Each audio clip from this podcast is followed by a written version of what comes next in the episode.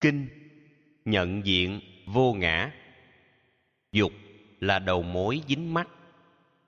Tôi nghe như vậy vào ngày bố tát trong đêm trăng tròn, ở tại đông viên, giảng đường lộc mẫu thuộc thành xá vệ, đang khi thế tôn đang ngồi giữa trời với nhiều đệ tử cung kính bên người, có một tỳ kheo đứng dậy, bày y bên phải, chắp tay bạch phật.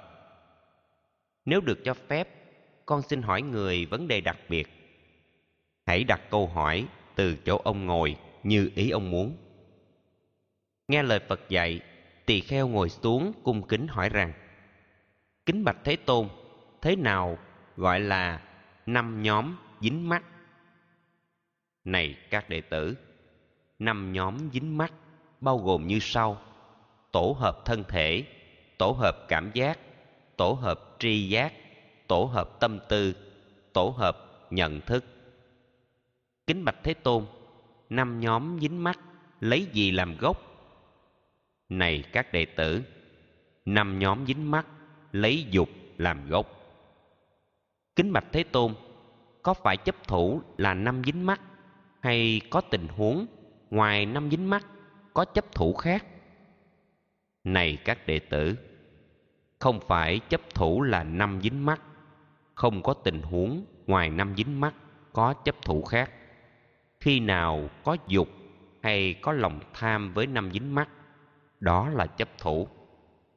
Kính bạch thế tôn, có khác biệt chăng giữa cái gọi là lòng dục, lòng tham với năm dính mắt? Này các đệ tử, hẳn có thể có. Đã từng có người suy nghĩ như sau mong sao thân tôi được như thế này ở trong tương lai. Có người mong rằng cảm giác, tri giác, tâm tư, nhận thức thế này, thế kia ở trong tương lai. Đây thật chính là sự sai khác chính giữa dục và tham với năm dính mắt. Nhân duyên của năm uẩn. Kính xin thế tôn giải thích rõ hơn về nghĩa tổ hợp trong năm dính mắt này các đệ tử, bất cứ sắc chất, quá khứ vị lai hay là hiện tại, bên trong hay ngoài, dù thô hay tế, dù đẹp hay xấu, dù xa hay gần, được gọi chung là tổ hợp sắc thân. Tất cả cảm giác thuộc về quá khứ, hiện tại vị lai. Dù trong hay ngoài, dù thô hay tế, dù đẹp hay xấu, dù xa hay gần, được gọi chung là tổ hợp cảm giác.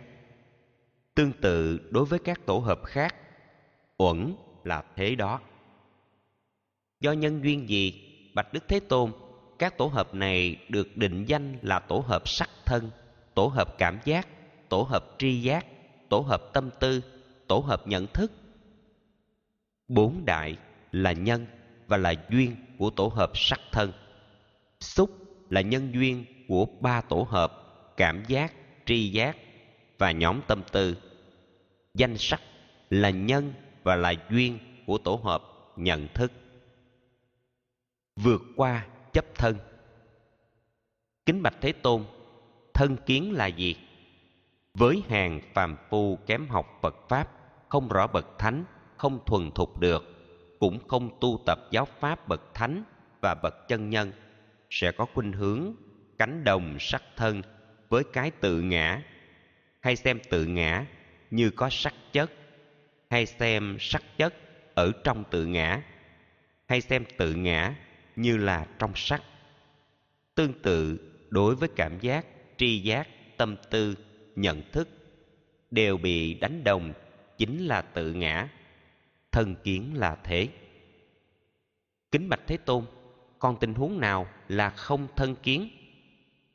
Này các đệ tử, khi không đánh đồng năm nhóm dính mắt với cái tự ngã, khi không đánh đồng cái gọi tự ngã với năm dính mắt là không thân kiến.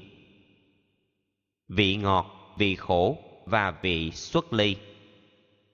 Bạch đức thế tôn, cái gì gọi là vị ngọt của sắc? Cái gì gọi là nguy hiểm của sắc? Cái gì gọi là xuất ly của sắc? Và bốn nhóm kia?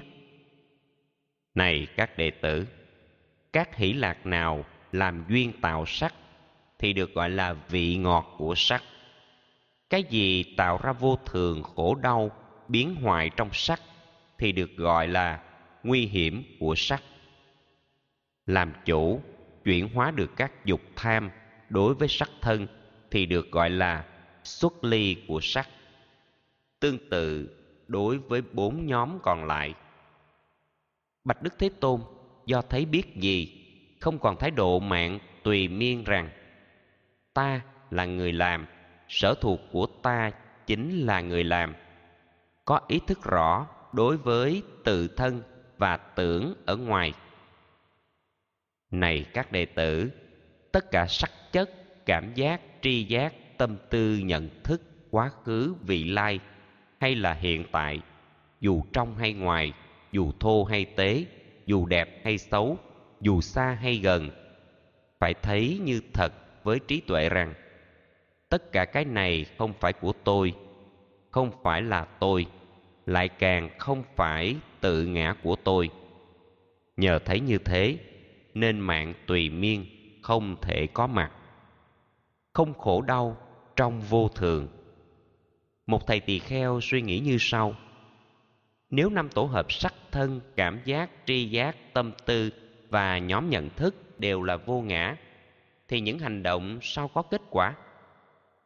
Biết được như thế thế tôn dạy rằng, này các đệ tử, chỉ có người ngu tham dục chi phối mới hỏi như thế. Thầy đã dạy cách xác định nhân duyên của mọi sự vật.